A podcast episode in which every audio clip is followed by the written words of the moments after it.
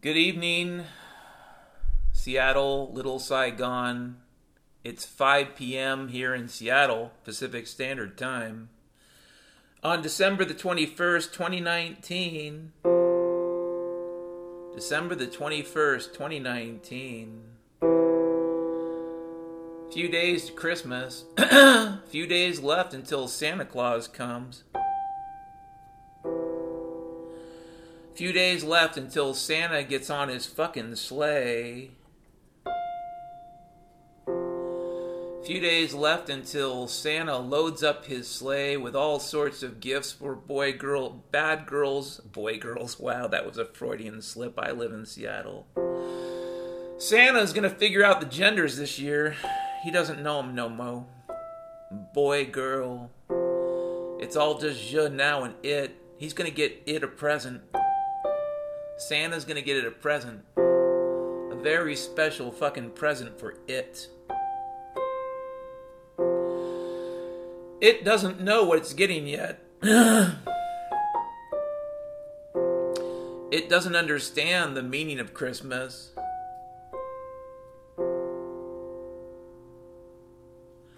Yeah, anyways. How many of you guys get your checkups? You know, your health checkups, your annual checkups? Well, before um, I talk to you about my health checkups, you know, other than seeing Dr. Grunkus, and Dr. Grunkus isn't so much about health as understanding. Understanding that life is futile, understanding that doctors, all doctors are murderers, understanding that the light at the end of the tunnel is a match over a can of gasoline. Yeah, Dr. Grunkus is about understanding. I'm talking about non Dr. Grunkus type doctor's visits, you know? Well, before we go into that, before we delve too deeply into that bullshit, um, let us revisit a famous Gedanken, which is a German word for thought experiment. A famous Gedanken, Gedanken, Maschlenken. Yeah. You gonna go back in time and kill Hitler, you fuck? Are you gonna do that? Are you gonna build a time machine to kill Hitler? There's a good chance it won't work, you fuck. In fact, there's a good chance you'll just kill yourself. You'll set yourself on fire, Charlie. You'll set yourself on fire. Yeah, anyways. Schrodinger. Schrodinger's cat. Now, Schrodinger was a physicist who lived about 100 years ago he was one of those physicists in a newly developed field of physics called quantum physics. Quantum physics being in part the study of fundamental particles that make up the elemental particles, the electrons, the positrons, excuse me, electrons, the protons, the neutrons. Anyways, the electrons, the protons, the neutrons, positron is antimatter. Let's not go there now. Anyways, the point is these electrons, these neutrons, and these protons are actually made up of other stuff as well. And um, yeah, and also they essentially studied not just what is very small, but they studied what is very unpredictable. And they also studied the nature of light beyond what was the standard theory that light was just waves being propagated by the ether. That was the standard theory, and they proposed that maybe it was a bit more complicated that in fact light was made up of little particles called photons. And yes, yes, yes, photons behave like waves. And that's called particle wave duality. Anyways, before we talk about that, let's talk about Schrodinger's cat. Now, some of you people like cats, and you, you, you like cats, you think cats are nice, so you're not going to like the, this thought experiment. Because what you do is you build a chamber. Yeah, very fucking Nazi white man thing to do, right? First, you build a chamber, a gas chamber. Holy fuck, Schrodinger. Come on. Anyways, you build a chamber. and in the chamber, you have a radioactive element, not dangerous, but um, one that has a certain rate of decay. And you have a particle detector, um, an alpha beta particle detector. And essentially, alpha particles are electrons that are released through radioactive decay. And um, that's alpha particles. And beta particles are basically protons that are released during radioactive decay. So you've got alpha and beta, you have a detector, and the idea is this when the detector detects an alpha particle, and again, the detector has a window, so it would it, it's going to be kind of random. The likelihood is not going to be high, but it will happen, which means eventually, maybe in a minute, an hour, whatever, which means it will happen. Yeah, the detector will go off. And when the detector goes off, a vial of poisonous a poison that is inert is is dropped and it breaks and it releases a poisonous gas. Fuck Schrodinger. A gas chamber. Anyways, there is no window because it's not like, you know, he was that big of a bastard. You didn't want to watch the cat die. and of course, you know, there's no window because that's part of the thought experiment. When um, Schrodinger closes the door, it triggers a device, and so, and the cat's inside, and so there's some likelihood, once he closes that door, that at some point that cat will be dead. But until he can verify that the cat is dead, the cat might also still be alive. Now, on one level, you could say this is about observation. Okay, yeah, yeah, yeah, it's about observation, and it applies to more than just quantum physics. But on another level, it is about this idea that certain behaviors in quantum mechanics are very spooky to the extent that they allow contradictions. See, technically speaking, um, the cat is in a state, a contradictory state called superposition. Technically speaking, the door is closed, the cat is both alive, yay, the cat's alive, and the cat is also dead. Sorry, sorry, yeah, the cat is alive, the cat is dead. yeah. Don't cry over spilt cat. Spilt cat. Never cry over spilt cat. You know, you can cry over spilt milk, but don't cry over spilt cat. Them cats, man. You think they look at you like they love you? They don't love you. You stop feeding them, they'll figure out a way to eat. And one night, your cat will slit your throat. I swear it'll happen. And and then you know what? The only the only newspaper of record that will report the incident will be Weekly World News. And you'll say, oh wow, that means it didn't happen, or did it? So here's the deal, folks. Because you cannot observe the cat, because you cannot see the cat, the cat has a likelihood of being alive and a likelihood of being dead. And until you open the door, you don't know what it is. Now, when you do open the door, the states coalesce and you get an answer. You get a result. The result happens because while the cat with the door closed is both alive and dead, once you open the door, it is either and exclusively alive or dead. It's either still alive and it jumps on you and yeah, everything's fine, you bastard, or you find that it's dead and um, you're a bastard. So, why do I bring up Schrodinger's cat other than to mention that it's really kind of a fucked up thought experiment? Thinking about poisoning cats for the future of physics. You know what? That's a chapter in the Little Saigon diary that I need to get started on. The theft of cats. You know, why would why are people stealing the cats, people?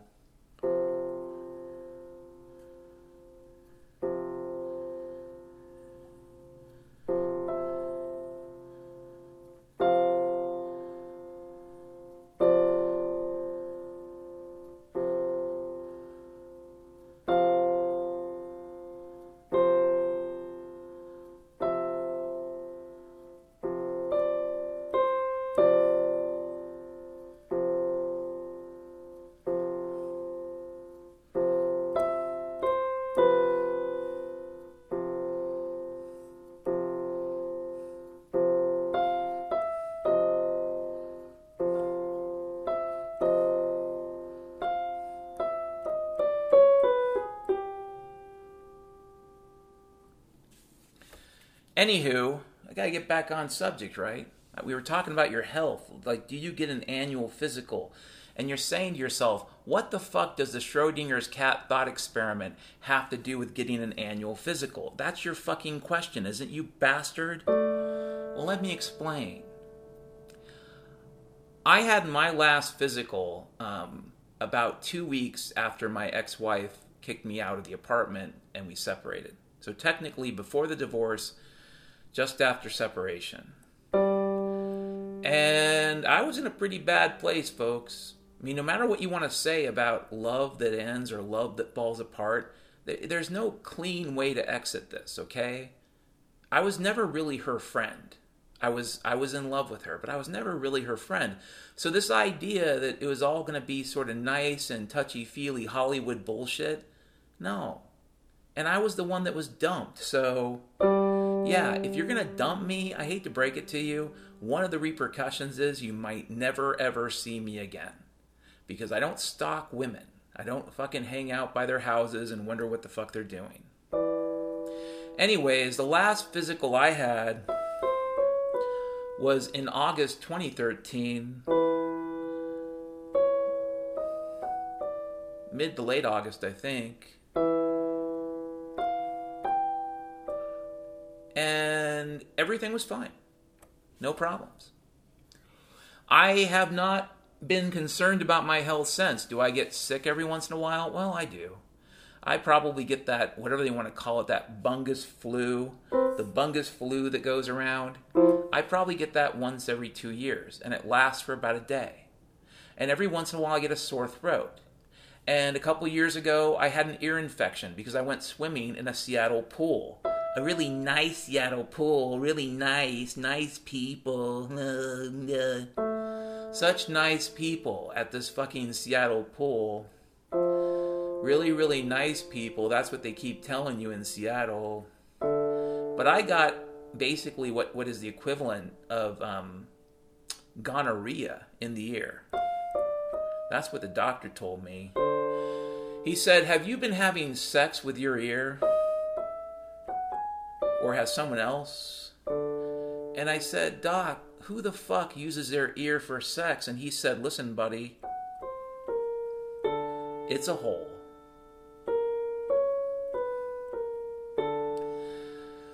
So, yeah, um, back to the core subject though.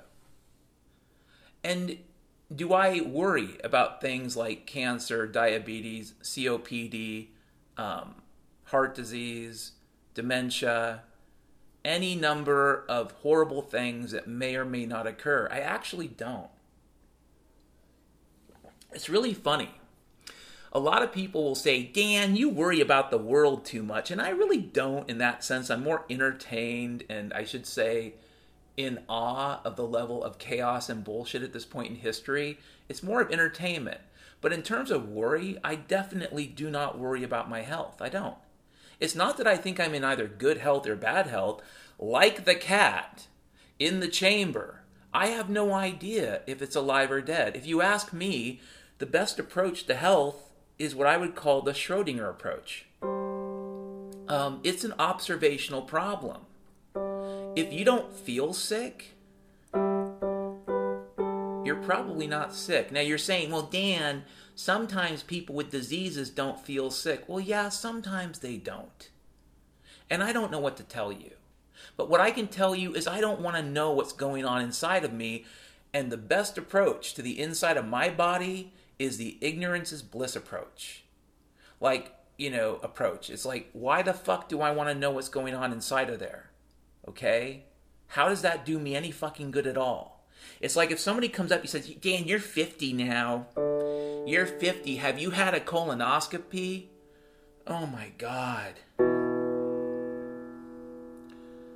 Have I had a colonoscopy?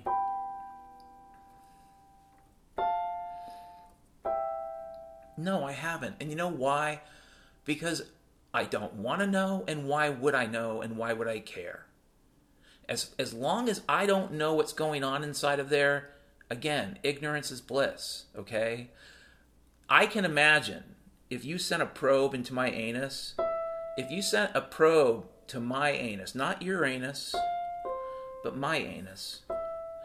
If you sent a, a deep inner space probe up my butt, I think you would likely see a great many horrible things, but eventually you'll reach a point and you'll see these things that look like scarecrows. A lot like, you know, that original, you know, Charlton Heston Planet of the Apes. You know when he gets to the edge of the the dead zone and there are the scarecrows that mark the forbidden zone? Yeah, I think that if if they ever sent a camera up my butthole, they would get to a point where they would see these markers and it would say stay away, this is the forbidden zone. And you'd say, well, no, we have to know what's going on inside of your colon. Really? You have to know? It's like knowing how Game of Thrones is going to end, you fuck. You don't have to know. You just want to know.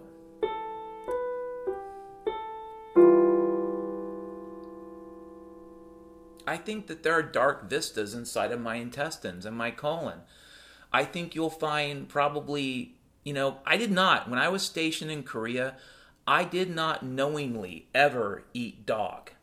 Never. I never knowingly eat, ate any dog. But if you're asking me, is it possible that when I was deployed and I went to some, you know, really authentic Korean barbecue place in the hinterlands of South Korea, are you asking me if during, you know, Foal Eagle, maybe 1997 or 98, when I was an observer controller, is it possible that I maybe accidentally ate some dog? Yeah, and if you send a probe up my butthole, you might find a still decaying remnant of that dog from 1998. Who wants to know about a 20 year old piece of dog inside their fucking intestines? I don't want to know. And how do I know it's even there? It's like the point of the, this whole Schrodinger thing. I don't really know if I ate any dog in South Korea. There is a probability, let's call it 25%. There is a 25% chance that while I was stationed in South Korea, I unknowingly ate dog. But until I know the answer, it's a lot like the problem of superposition. It's a lot like the cat that is both alive and dead. Or a lot like my colon, people.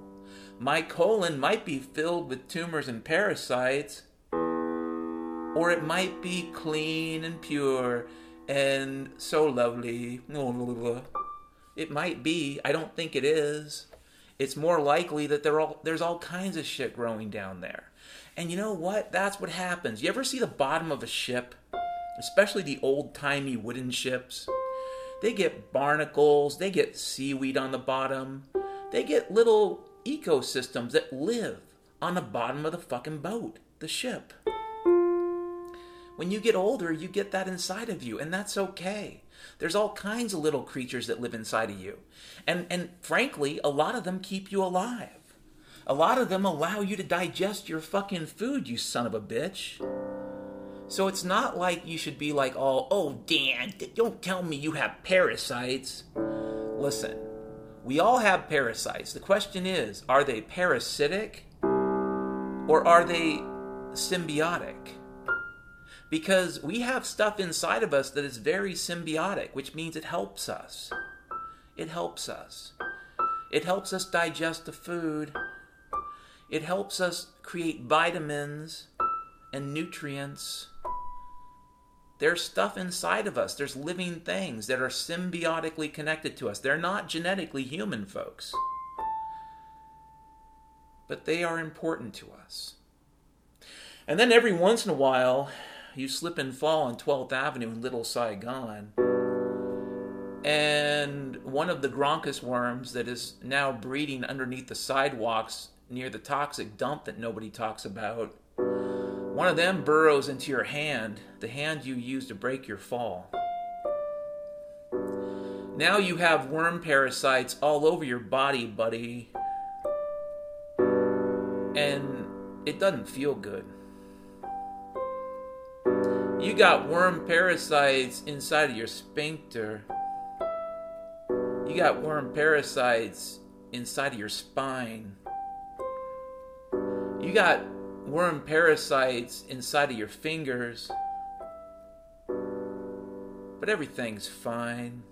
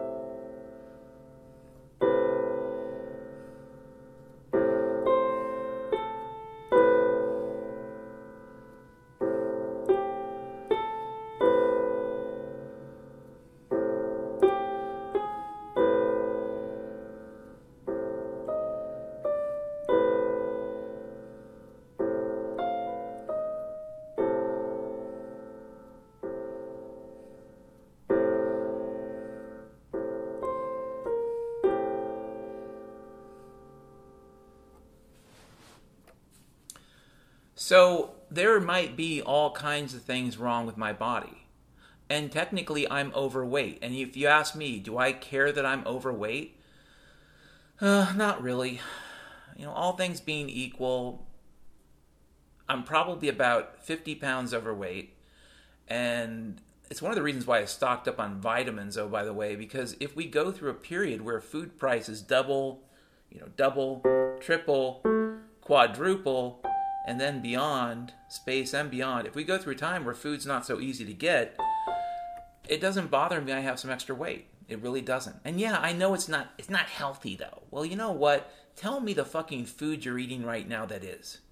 If you want to spin me, I eat organic. There ain't shit left on planet Earth that can claim it's fucking organic. We have pooped and fucked and shat and vomited like the evil French bulldogs we are on every fucking corner. There is not a sacred corner of this earth that we haven't polluted with radioactive materials, poisons that never go away, pharmaceutical shit that comes out, you know, in our shit pee. And you're telling me about your fucking organic food, and, and I haven't even getting start I haven't even gotten started on the shit they say is not happening in the sky.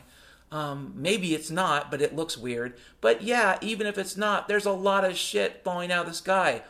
Public record, the microplastics. You can research it yourself. What are the scientists saying? It's a million times worse than what they thought. Oh, wow, that's just a little bit of a mistake. Just a million times worse, baby. Yeah, a million times worse. I, I would say when you make a fuck up like that, you deserve to get fired. In the very least, someone else should take your fucking job. Anywho, you can research the microplastics and the estimates and all that. But if you're going to tell me about your organic fucking diet, please shut the fuck up. There is nothing out there that we have not polluted. I don't care if you're growing shit hydroponically, okay? Um, in all in all likelihood, you're still gonna have shit in your food unless you're taking measures that are so extreme that you wouldn't be able to afford to produce any food.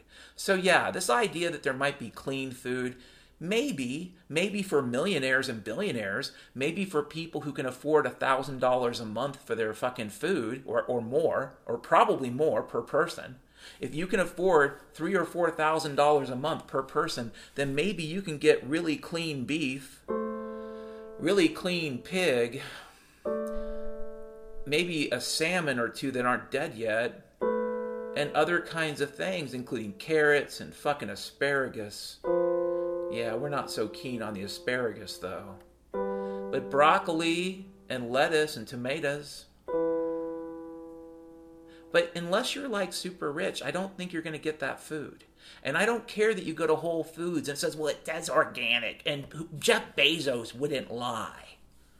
Please, please, please, please. Jeff Bezos, best case scenario, he is a grifter like all the other grifters that ascend in crony Death Star America these days. Whether he gives a shit about you is a giant open fucking question. But if you're asking me, would he allow people to lie? Uh, probably. Probably.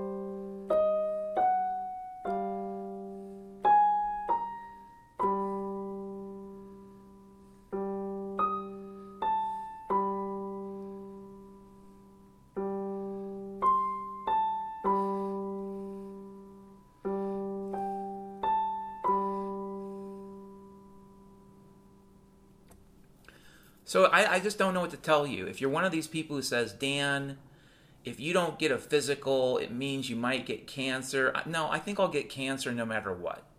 I think that's how poisonous things are now. But I frankly don't give a shit. And because I don't give a shit, I think that's why I'm still alive, people. See, what if this whole Schrodinger cat thing is a very complicated trick on the universe? What if it's a way of fooling causality? What if observation is everything? If you don't look at it, you don't know. If it ain't broke, you don't gotta fix it. Don't look a gift horse in the mouth. Remember.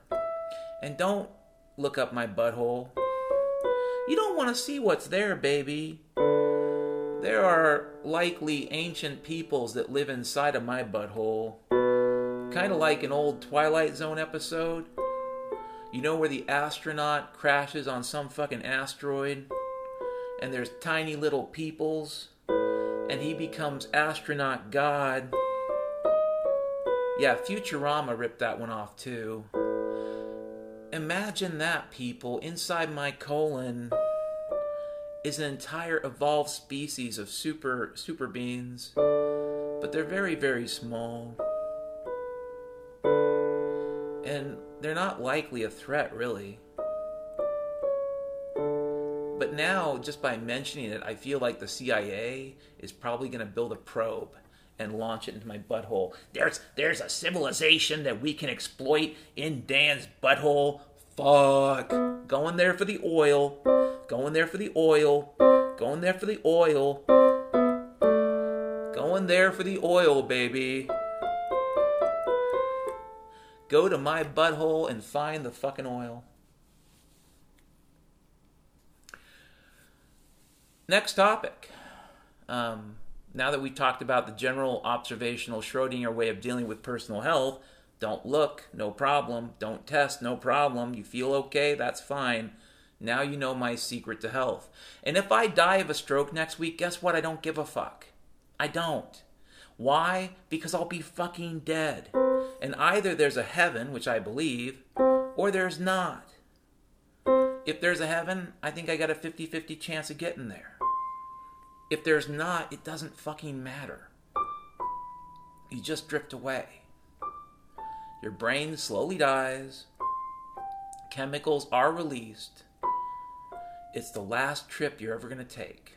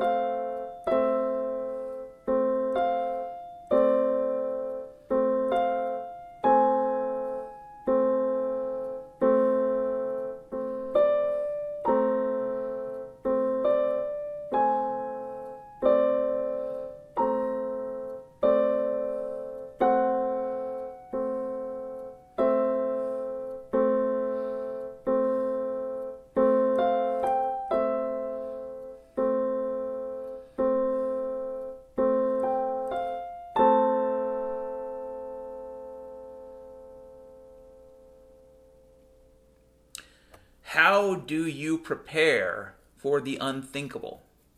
Now, keep in mind, this is sort of related to that whole, you know, do I want to have somebody shove a camera in my colon? Because if I found out I had cancer, listen, I'm 50 years old, I ain't got no kids, I ain't got no wife, I ain't got much of a life. If I found out I had cancer, the likelihood that I would go to the fucking hospital and have them irradiate me and give me chemo and put me on some experimental drug is zero. Number one, I don't have health insurance. Number two, I don't trust the system. Now, you could say, well, Dan, shouldn't people do that if they want to? Exactly, precisely. It should be a fucking choice. The scary thing about the current system is it's, begin- it's beginning to be it's beginning to reach the point where once you get into the medical system, you lose all your fucking rights. I mean, I don't want to get into a system where I become essentially a medical prisoner. So no, I'm not going to be getting any of the fucking tests because I don't want to give a one fucking doctor, one hospital administrator, I don't want to give the healthcare system one piece of my flesh. I don't even care if theoretically they could save my life. I don't care. Now, here is the default position though. If I'm hit by a car and there's some good chance that that ER person can reset a shoulder or sew up a wound, if I'm hit by a car or I have an accident, you know what? I'm probably unconscious. They're going to take me to the hospital. Yeah, that's going to happen that way. Or you just leave me to bleed to death. I don't care. But here's the thing, folks. After, you know, after a while, if things get crazy enough, there's going to be no ambulances. There's going to be no emergency room you're going to be able to get to it's one good reason to know a nurse. If you don't know a nurse on your block in your apartment, if you don't know one good nurse that lives nearby, that's a problem. You should know at least one good nurse because, or, you know, physician's assistant or even doctor. Know at least one of these people that lives nearby because there's going to come a time you're not going to be able to get to the emergency room. There won't be an ambulance coming for you. Even if the future is bright even if the future is wonderful, even if everything long term is Star Trek, Star Trek, and um, you know replicators and free energy and free food, what's coming in the near term is going to get ugly. And so, yeah, you know, it's good to know people that know how to sew up a wound. But like I said, folks, I just don't know. I can't control these things. You just what are you going to do? Walk around as if an asteroid's going to hit you in the head? You see, here's the funny thing about people that listen to me. People will listen to me and they'll say, Well, Dan, you talk about the Clathrate gun, you talk about nuclear war, you talk about um, the oceans dying, you talk about a lot of stuff you see with your own eyes and it's not good. And yeah, I think a lot of that might be true, although it's hard to figure out what that's going to mean in the long term. I'm being honest, folks. I'm just one little man in this little world. I what I know is what people allow me to know. What you know is what the powers that be allow you to know, and it may not be very much. And I'm sorry to say that. But the assumption might be if you listen to me is, "Dan, are you worried about all these things?" It's like, "Not really." In fact, one of the reasons why I talk about these things is to help with the not worrying. I think it's actually helpful to talk about these things for a couple of reasons. One, I'm not selling ignorance. Nobody should ever sell ignorance as a solution. Now, I know that sounds like a contradiction to the whole Schrodinger thing, but I will say this pick and choose your ignorance is bliss scenarios. Mine currently is my body. I freely acknowledge that I'm choosing to be ignorant about the state of my body, but at the same time, I, I think that's my right. Okay? I think that's my right. I think that I have a right to not care. Um, but I'm not really selling ignorance here. I'm selling, if, if anything, I'm selling you on make decisions about what you want to know. If you don't want to know something, fine. But don't be stupid about it. Don't pretend nobody told you. Because you could have learned, you could have known. That's my point about my health. I'm not saying that I'm going to complain. It's like if I ended up at the hospital and they said, Dan, you have stage four cancer, if you'd only gotten to us in time, blah, blah, blah. Yeah, I know, doctor, I know. Um, give me whatever gumbus you're going to give me and release me. So even though I'm choosing to be ignorant in this case, It is a conscious and aware choice. Okay? Bottom line. Um, so I'm not selling ignorance. I'm not selling that you shouldn't ever think about these things that are unthinkable. It's more like I wouldn't worry about them so much. Try not to do that because that's not going to help. And there's no way to know what's going to happen for sure, anyways. And above all, everybody dies, and that's always been true. So if you're worried about the fatality of existence, fatalism, um, yeah, everybody dies. That's reality. No matter what happens in the future, even if it's Star Trek, you're probably going to die. Sorry. But if you can be happy or try to be happy while you're alive, try to find little tiny moments of peace. Try to find an, an oasis here or there, an existential oasis, a place that you can be and be who you are without fear, where you can be happy, where you can find joy. And for some of you, that might be in your family. And God bless you if you've figured out how to do that. If you've figured out how to make your oasis also your family, then you kind of figured out a lot in life. But whatever it is, it is what it is. But here's the question How do you prepare for the unthinkable? Because almost by definition, it's like you can't prepare. You can't. You can have weird, vague ideas. Like, for example, magnetic pole shift. I know enough about the magnetic field around the Earth to know that A, it helps protect us from radiation, and B, um, it is not permanently stable. It has become, throughout Earth's history, um, periodically unstable. So, yeah, it could become unstable and there could be a pole shift. And during that period of time, who knows what happens? Maybe it triggers seismic events. Maybe it triggers weather events. Maybe it triggers a little ice age. Maybe it trigger, triggers a period of rapid warming around the Arctic Circle, and that pulls the trigger on the Clathrate gun, and we're fucked and that'll have nothing to do with your cheeseburgers or your wine or your Tesla. If that was going to happen, that was going to happen. The stuff that is locked around the permafrost, that stuff has been locked there since the last fucking ice age. So, this is not a fucking guilt game. This isn't a blame game. If that scenario happened, there was nothing you did to cause it. And guess what? there's probably almost nothing you can do to prepare for it.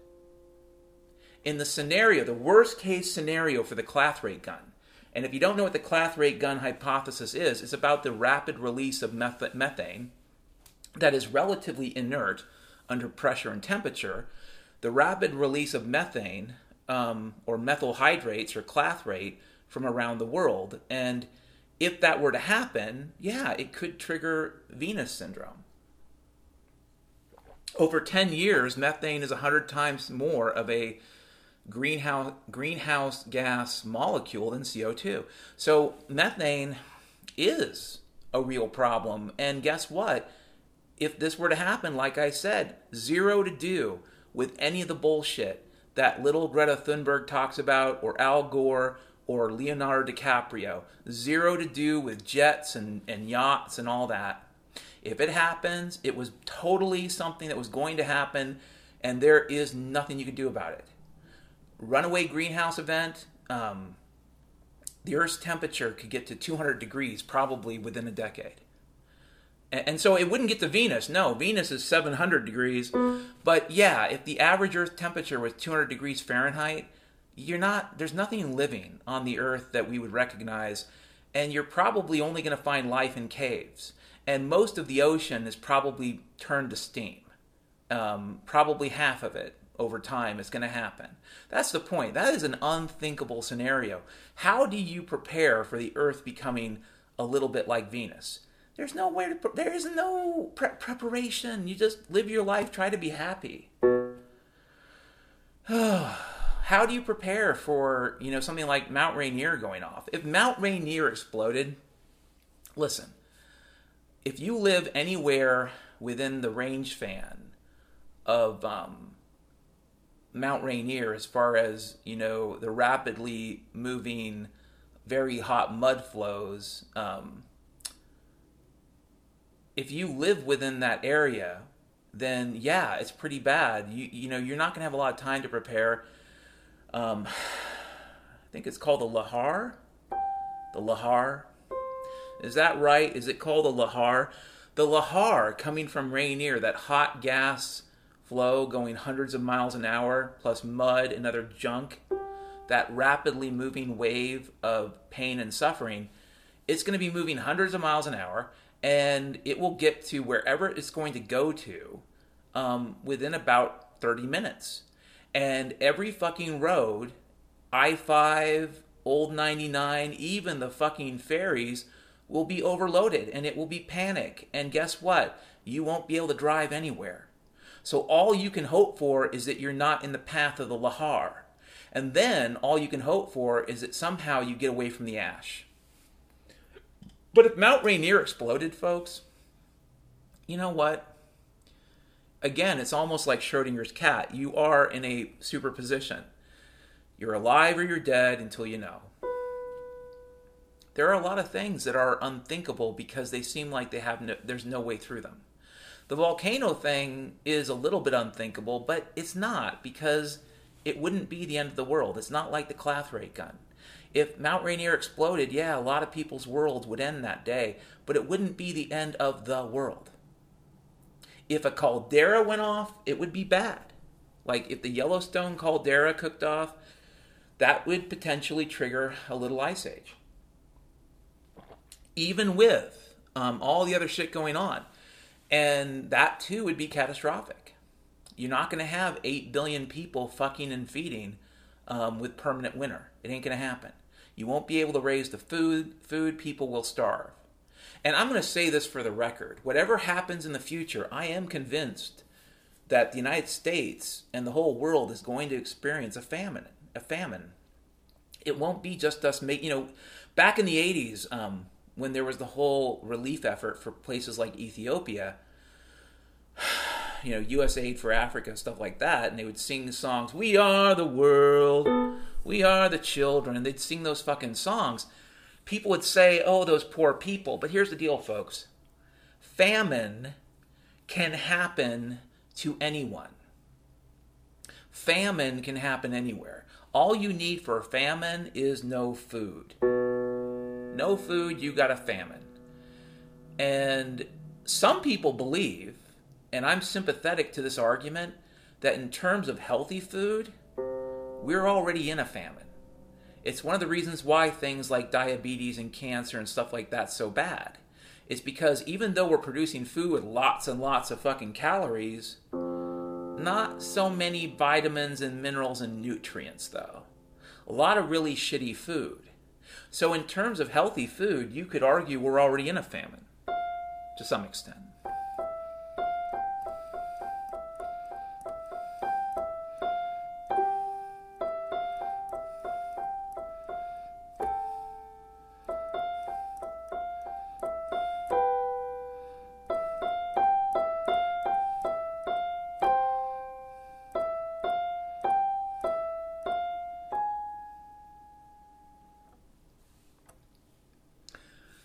How do you prepare for a famine?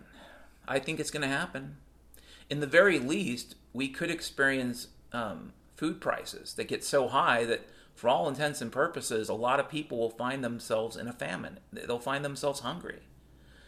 And uh, there'll be scarce food to eat. And people, you know, we hope that people will be kind.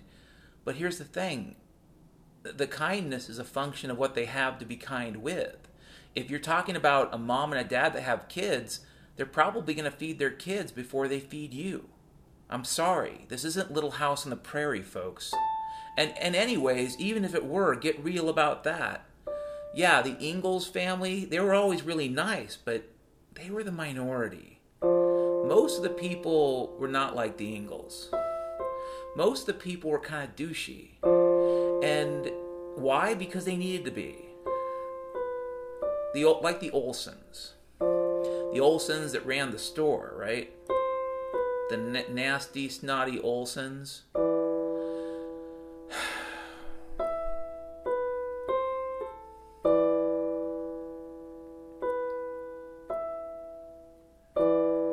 For most of human history, having access to food, dependable access to food, is what I should say, was kind of a luxury.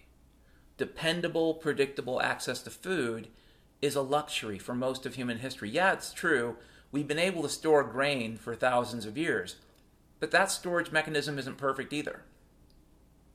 And so ultimately, um, yeah, I think there will be a time when, for all intents and purposes, the United States and much of the world will experience a famine. And even if there's a happy side, which means even if we get to the other side and things get better again, it doesn't take away the fact that you will go through that. And it might only last a couple years, folks, but it could last decades. And before you say things like, well, I don't know how that could happen, why don't you ask the fucking orca whales in the Puget Sound? Oh, they're almost all gone. Okay? Now, I know you think you're special because you're a clever monkey, but step out of your delusional cave for a second and recognize that you are also, on one level, just another biological creature, just like a fucking orca. Probably not as cool. And if you're asking me, can you um, find yourself in a situation where your ecosystem is no longer tenable? Yeah. Approximately 70,000 years ago, a giant caldera, supervolcano, that's a bit of a um, that's a bit redundant, giant caldera, a supervolcano, um, and I think somewhere near Indonesia, exploded. And the human population at the time, it's hard to know what it was, probably shrunk to under 10,000 humans because of this event. That's how bad it was.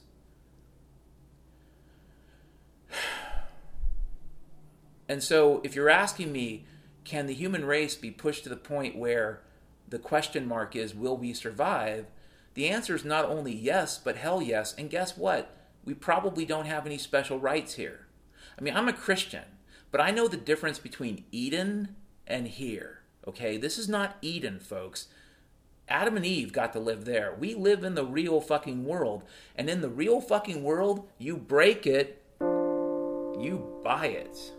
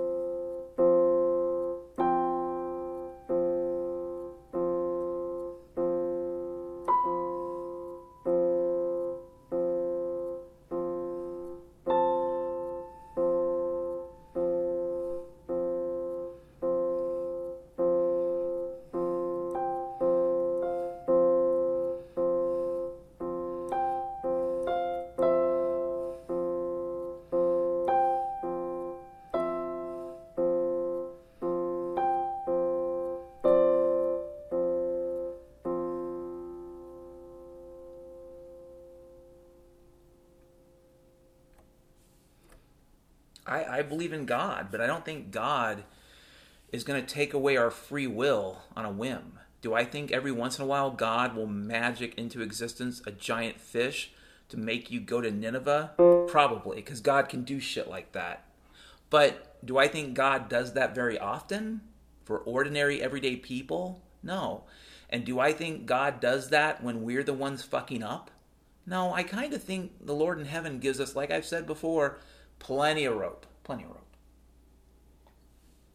We have been given every tool to destroy and to profane and to mutilate. We have given we have been given every tool to make the world into a graveyard, um, to salt the earth, and we have been given we have been given every fucking tool to make the earth a garden. We have every tool to make the earth a garden or to make the earth a graveyard. Totally, I believe that. Now, is it possible it's too late? If you ask a guy like Guy McPherson, he'll say it's way too late. You should be prepared for the end, buddy. And let's talk about that. Because for Guy McPherson, it isn't just about one thing that is um, failing catastrophically. It's a cascade of many things involving positive feedback. So, yes, of course, it's about CO2, and of course, it's about human created um, climate change, you know, but, um, or anthropomorphic global warming, whatever you want to call it. But it's also about all the things we just don't know or understand, and the fact that these systems they don't fail in linear ways. And so, if you listen to Guy McPherson, he'll tell you we got a couple more years. Sometime in the year 2022, um, you'll hear an alert on TV. Yeah, Donald Trump will come on and say, Peoples, really sorry about this. We've been lying to you. We've been hiding the truth with geoengineering. Yeah, that Dane Wigington guy, he was right. And guess what? The planet's broken. The planet is broken. We've had a blue ocean event in the Arctic. We are now in Venus syndrome. All fancy people, all razzmatazz, get to your escape pod. All the richies and the scummies, all the cronies, all the generals and their whores, get to your fucking escape pod. All the terrible, evil, wretched folk that have turned the earth into a turd, please, by all means, get to your escape pod and head to Antarctica. You'll be loved there. You'll get to see the ancient pyramids. You'll get to commune with the ancient gods, lowercase g. You'll learn the secrets that only, yeah, L. Ron Hubbard understood. Yeah, he turned out to be right about that Xenu fuck.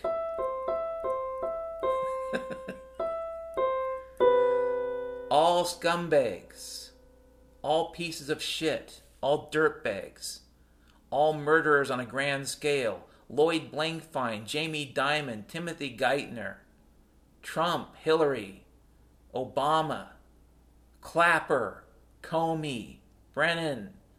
There's it, the list is too fucking long. All you scumbags, get to your fucking escape pod because the end is nigh. And although we expect a million people can live in Antarctica, people like you and I just get to die.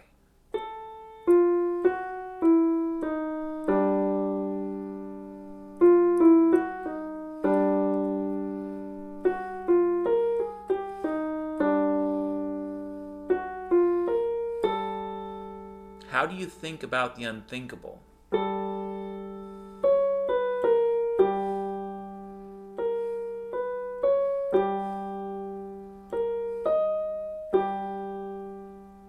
How do you think about the unthinkable and not have it stress you out?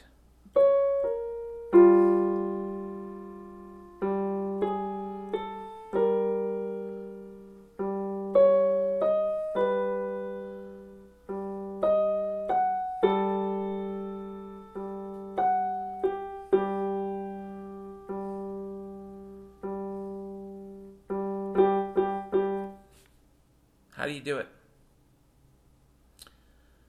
How do you prepare for the unthinkable? Here's the thing, guys. Maybe the maybe the secret message here is you can't.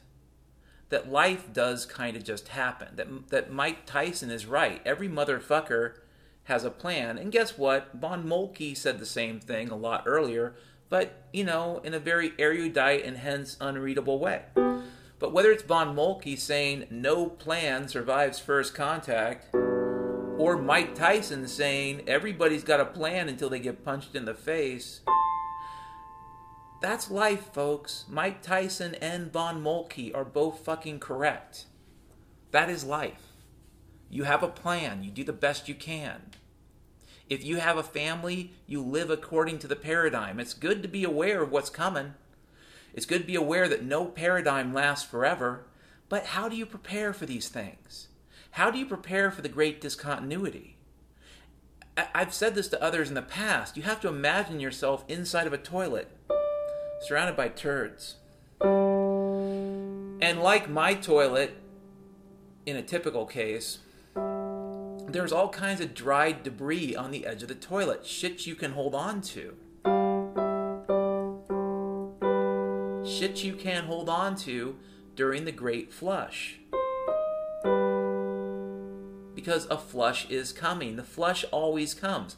So I'm not saying don't live your life. Actually, kind of the opposite. Because these are not things, in a lot of cases, you can do anything about. You're just like me. You're a fly on a dying dog, and you don't know when the dog's going to die.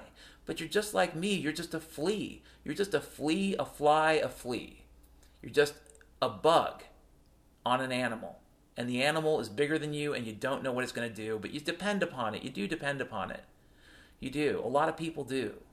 I call it often the crocodile. That's my name for government. But, but it's more complicated than just government. It's that whole nexus of power and control, and I call it the crocodile. But you can also think of it, like I've said, as living on the Death Star. And you know the thing about Death Stars, folks? And I know it's hard to think about this, but let's be honest. Every Death Star explodes. Every single Death Star explodes. In fact, it's in the fucking name, people. Who takes a job on the Death Star? Probably somebody that has a death wish. Hey, honey, you going to that interview? Yeah, yeah, yeah. Well, you don't seem very excited. You're not going to get that job. I know, I know, I know. Well, I hope you do well, honey. What's your name? My name's Steve. Hey, Steve. What do you think about working on the Death Star? I don't care. Steve, you're hired. There are a lot of Steves out there. A lot of people just do their job. I don't blame them, but the thing about the Death Star is it does not last. Eventually, it explodes. Crocodiles and dogs die. And if you're a flea living off of the, the wealth and the power of a giant dog and the dog dies, you either find a different dog or you die too. That's reality, folks. And do I think the people that run the world give a shit about you? They never have. Newsflash. There's never been a crocodile cabal that has ever given a shit about the people that live in the lower decks. Okay? They're the people on the upper decks of the fucking Death Star, Death Battleship, and then there are those of us that live next to the fucking reactor, where the shielding ain't so fucking good. You think they care about us? No, no, no. They've got escape pods, people. They will be in Antarctica within a day. They've already been taking trips. You know, it's like John Kerry. A number of years ago, there was a story about John Kerry going to Antarctica. And it's like, why is he going there? I'll tell you why. He's checking out his condo. He's checking out his condo in the Antarctic safe zone. Great, great. Do I know this is true? No. But like I said, people, what the fuck do any of us really know? And, and I'm not just talking about the question of can we know the future? How do you even make a rational guess about the future when you are lied to about the present all the fucking time? How the fuck do you do that? Don't tell me, well, I listen to Paul Craig Roberts, or I listen to James Howard Kunstler, or I go to SGT Report, blah, blah, blah. These people are in the same fucking fishbowl that you are, and they have access to the same information. And maybe it's helpful for you to listen to them, or even fuck, listen to me. But what the fuck do I know? At least I'm honest about it. What the fuck do I know? What the fuck do you know? And what the fuck do you think these people know? So, how do you even make a good guess? If all you have is an ocean of lies, how do you find a few tiny drops of truth? It's not easy. And at the end of the day, you still don't know. And maybe that's okay because like I said, the cat the cat could be alive, people. The cat could be dead. We don't really know the state of the cat. Schrodinger knows. That evil fucking son of a bitch. Schrodinger. What kind of a scumbag physicist kills cats to prove his point? Can you imagine the conversation between him and his girlfriend?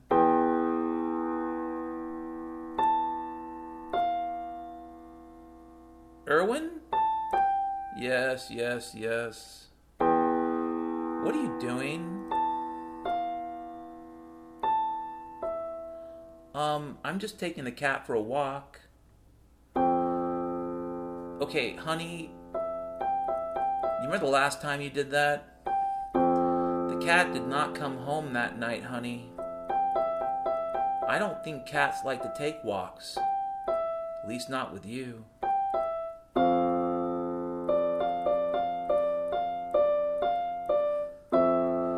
Well, honey, I'll be back in a bit. But Scrambles might not be. You see, currently Scrambles is in a state of superposition. Scrambles might be alive. Scrambles might be dead. So, honey, we don't really know the state of Scrambles until I get home. Now go in the kitchen and make me a sandwich.